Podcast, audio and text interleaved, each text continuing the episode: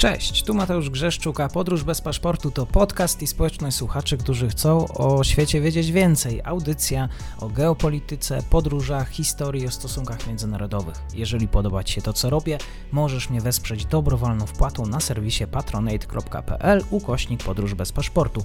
Serdecznie za to dziękuję, bo właśnie dzięki temu mam szansę rozwijać to miejsce. Obserwuj, polub i udostępniaj dalej. Zapinamy pasy, czas na kolejny odcinek podróży. Dzień dobry, dzisiaj gościem mojego podcastu, naszej audycji jest Kacper Kita, portal Nowy Ład. Dzień dobry, dziękuję za przyjęcie zaproszenia. Dzień dobry, pozdrawiam wszystkich naszych słuchaczy i dziękuję za ponowne zaproszenie.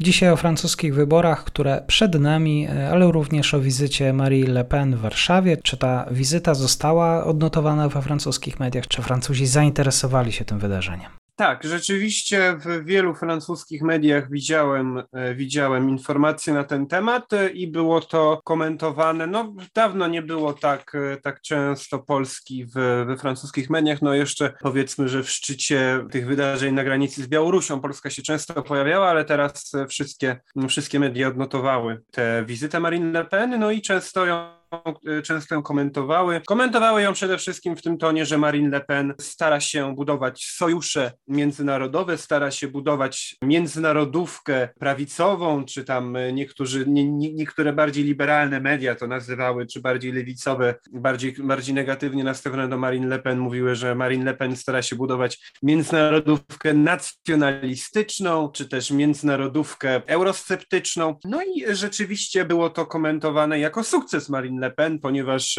Marine Le Pen wcześniej nie spotykała się z przywódcami państw e, Unii Europejskiej. Du Polska jest jednak dużym państwem, tak? Piątym największym państwem Unii Europejskiej. Drugie już w krótkim czasie spotkanie z Mateuszem Morawieckim, a teraz e, również przy tej okazji z Jarosławem Kaczyńskim. Niewątpliwie było sukcesem Marine Le Pen. Tym bardziej, że Marine Le Pen w ostatnich tygodniach zyskała trochę wiatr w żagle, to znaczy w jej rywalizacji o wejście do drugiej tury z Erikiem Zemurem. Marine Le Pen odskoczyła Zemurowi w ostatnich dwóch, trzech tygodniach ta wizyta w Warszawie, spotkania z, z, z prezesem Kaczyńskim, z premierem Morawieckim czy z Wiktorem Orbanem miały być w założeniu dla niej e, również e, takim dodatkowym plusem, pokazaniem się, tak jak to komentowała część francuskich mediów, prawda, już jako prezydent, przyszła, która się spotyka z, spotyka z przedstawicielami innych państw. Mi się osobiście przypomniało, kiedy w 2016 roku w czasie kampanii w Stanach Zjednoczonych Donald Trump pojechał jeszcze jako kandydat, jako nominat republikanów wówczas do Meksyku, gdzie spotkał się z prezydentem Penią Nieto. No i wtedy również amerykańskie media to komentowały, że tutaj, prawda, Trump się pokazał jako taki presidentiable. No to teraz e, francuskie media też to komentowały, że Marine Le Pen się pokazała jako presidentiable, czyli to samo słowo w wersji francuskiej, jako zdolna do bycia prezydentem. Przez to, że właśnie spotyka się z przywódcami innych państw i to państw całkiem dużych, dużych, całkiem znaczących. To może powiedzmy też sobie z innej strony, czy w ogóle Marie Le Pen jest kandydatką skrajnej prawicy, bo takie tytuły w mediach e, często się pojawiają. To oczywiście zależy od naszej definicji. To pojęcie skrajnej prawicy jest po prostu przepisywane z francuskich mediów, e, gdzie pojęcie extrême droite funkcjonuje od e, samego, od samego początku kariery politycznej jej ojca, czyli Jean-Marie Le Pena, który od lat 70., od początku lat 70.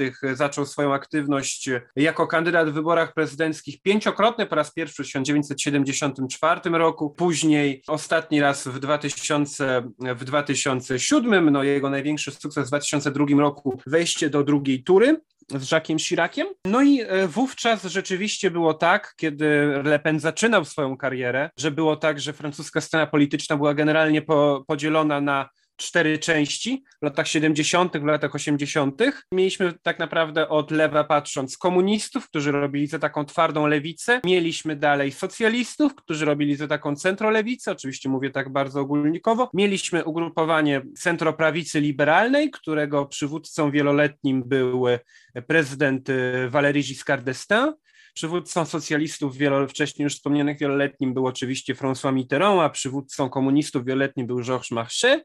No i mieliśmy e, tę prawicę e, twardszą, tę, prawicę golistowską, której wieloletnim przywódcą był z kolei Jacques Chirac. Jak wiadomo, Mitterrand, Giscard d'Estaing i Chirac wszyscy byli prezydentami, więc ich nazwiska mogą coś naszym słuchaczom rzeczywiście mówić. No i było tak w latach 70., że te cztery ugrupowania tak naprawdę dzieliły mniej więcej równo między sobą scenę polityczną. Każde z tych ugrupowań, prawica, liberalna centroprawica, socjaliści i komuniści, mieli po mniej więcej mm, między 20 a 30% poparcia. No i rządziła zawsze albo koalicja prawicy i centroprawicy, albo później rządzili socjaliści razem z komunistami, Później socjaliści zyskali samodzielną, mm, samodzielną e, większość. W związku z tym mieliśmy ten podział taki bardzo prosty i w momencie, w którym z jednej strony zaczął, e, zaczął się spadek komunistów, którzy wraz z no, kompromitacją marksizmu, tego klasycznego,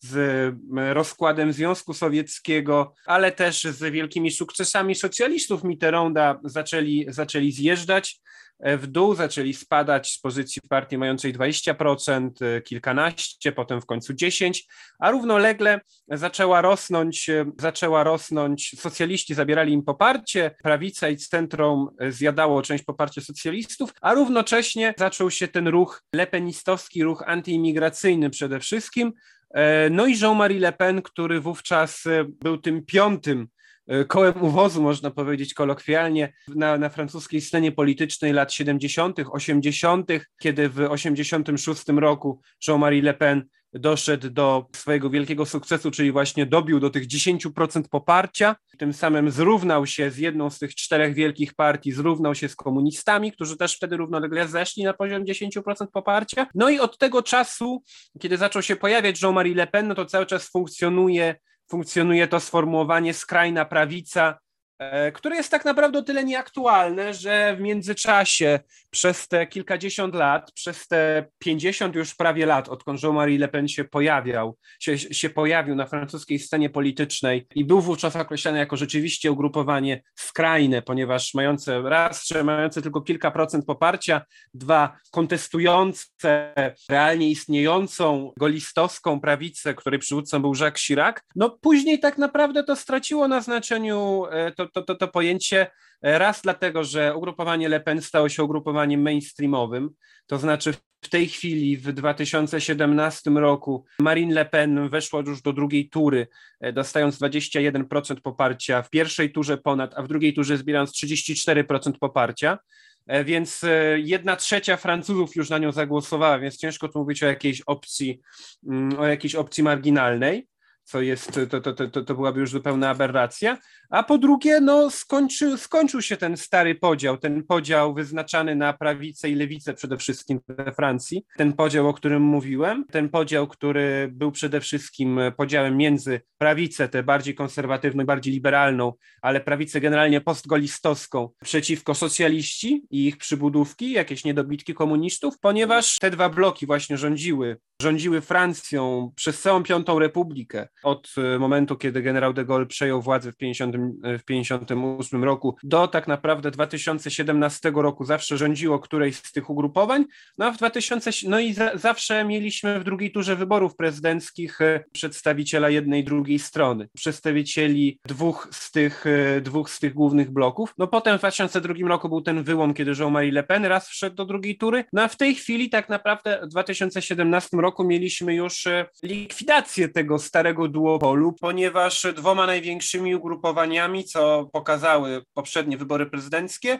stało się właśnie ugrupowanie prezydenta Macrona, który wszedł między socjalistów i golistów. Sam był wcześniej w partii socjalistycznej, ale ją opuścił, założył własną partię, stworzył takie ugrupowanie centrowe, liberalne, bierając do niego ludzi i od socjalistów, i od golistów, a równolegle na prawo od e, golistów wyrósł Front Narodowy Marine Le Pen, który również stał się już ugrupowaniem pierwszoplanowym, ponieważ w ostatnich, w ostatnich wyborach, no właśnie to już, to już, przed, to już Le Pen i Macron weszli do drugiej tury. W, co, te, te, te wyniki, to trwałość tego przesunięcia pokazały również późniejsze wybory, chociażby wybory do Parlamentu Europejskiego, gdzie, czyli ostatnie wybory ogólnokrajowe we Francji, poza wyborami samorządowymi, które mają swoją specyfikę. W 2019 roku też właśnie Macron, czy makroniści i lepeniści dostali po dwadzieścia kilka procent, byli e, tymi dwoma ugrupowaniami głównymi, konstytującymi podział polityczny, a ugrupowania te tradycyjne, stare partie rządzące, czyli socjaliści i e, goliści, obecnie prze, przemianowani na republikanów,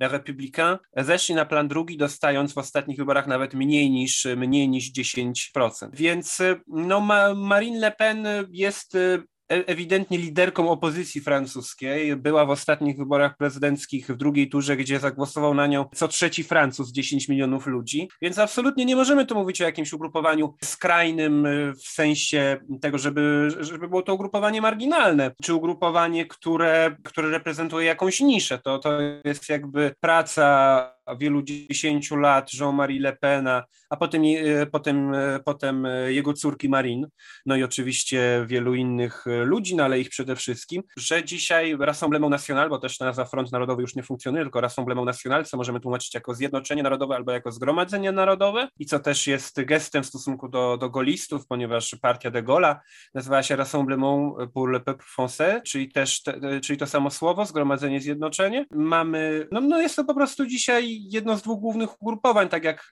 tak jak w Polsce mamy i Platformę, tak, tak we, we Francji tymi dwoma głównymi ugrupowaniami, do których pozostali się odnoszą, jest ugrupowanie Macron e, Macrona i Le Pen. No i od 2017 roku, czyli od tych ostatnich wyborów, w każdym sondażu do niedawna mieliśmy w drugiej turze Macrona i właśnie Le Pen. Mieliśmy, mieliśmy dopiero w, teraz w październiku i w listopadzie kilka sondaży, w których Zemur przeskoczył Marine Le Pen i wskakiwał zamiast niej do drugiej tury z Macronem, no ale to, był, to jest reprezentant e, również etykietkowany we francuskich mediach, e, mm, kandydat również etykietkowany we francuskich mediach jako extreme droite, jako skrajna prawica. Jeśli chodzi o program polityczny, no bo oczywiście możemy powiedzieć, że prawda zyska, zyskała duże poparcie, ale program jest, jest skrajny, no to tak naprawdę ciężko mówić, żeby program Marine Le Pen był jakiś skrajny jeśli chodzi o te jej główne postulaty. Tak naprawdę Marine Le Pen przesunęła się już do centrum, jeśli chodzi o te kwestie imigracyjne, tożsamościowe,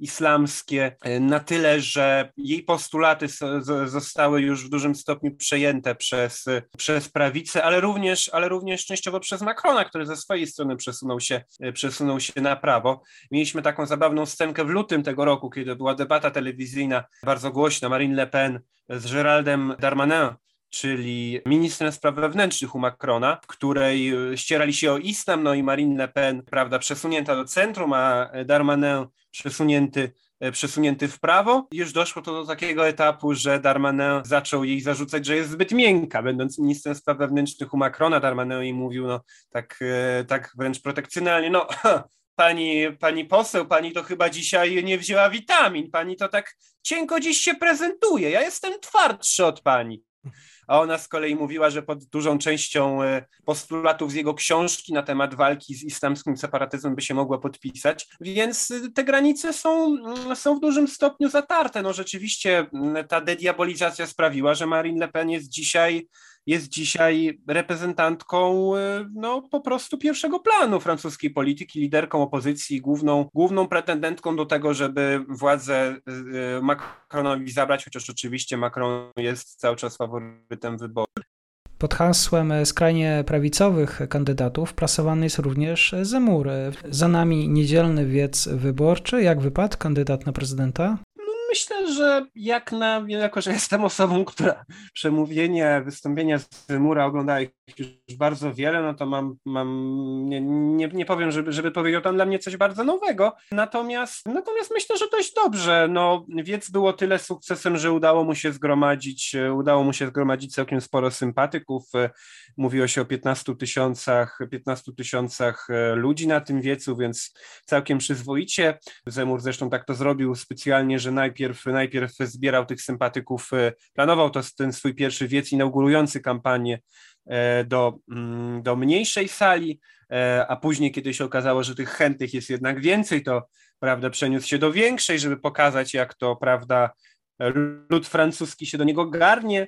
Myślę, że całkiem, całkiem udanie, chociaż no, na pewno niepowodzeniem Zemura jest to, że nie udało mu się zebrać wiele, wiele posta znanych postaci prawicowej polityki, którzy by go już na tym etapie poparli, ponieważ ludzie tacy jak Philippe de Villiers, czyli wcześniej kandydat w dwóch wyborach prezydenckich, czy Nicolas Dupont-Aignan, czy Robert Menard, Patrick Buisson, trochę e, różnych postaci tej francuskiej prawicy, którzy się ideowo od niego znacząco nie różnią, ale którzy jednak e, na tym etapie jeszcze nie uznali, że politycznie należy Zemura poprzeć. Z dużych postaci, no to poparł go Jean-Frédéric Poisson, czyli jeden, czyli przywódca tego nurtu konserwatywno-katolickiego, w ramach, w ramach centroprawicy, przywódca partii chrześcijańsko-demokratycznej, no i on był tym mówcą, który przemawiał przed Zemurem, przed Zemurem w czasie tego wiecu, popierający Zemura, zanim, e, zanim e, prawda, gwóźdź, gwóźdź programu, czyli, e,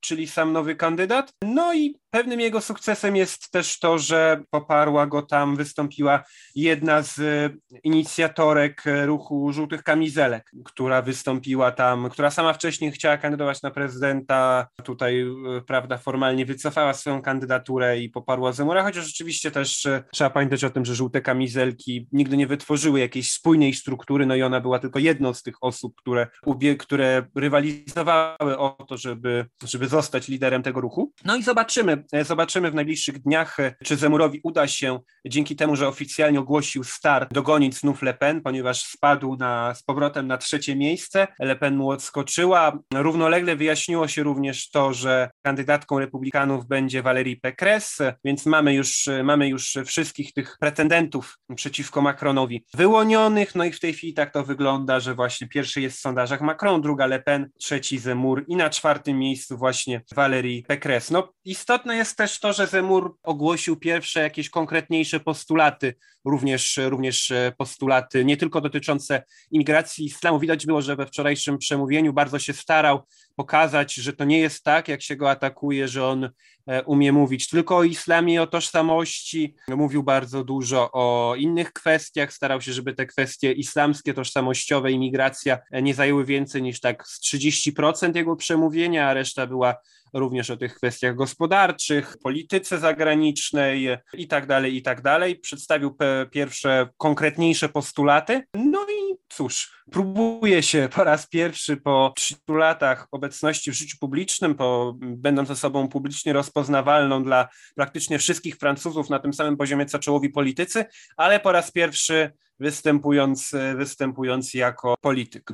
Na wiosnę przyszłego roku wybory francuskie. O tym mówił Kasper Kita, portal Nowy Ład. Serdecznie dziękuję. Bardzo serdecznie dziękuję za zaproszenie. Pozdrawiam jeszcze raz wszystkich naszych słuchaczy zainteresowanych francuską polityką. Zapraszam na, na, na, na nasz portal i na swojego Twittera. A jeszcze raz dziękuję za zaproszenie i do usłyszenia.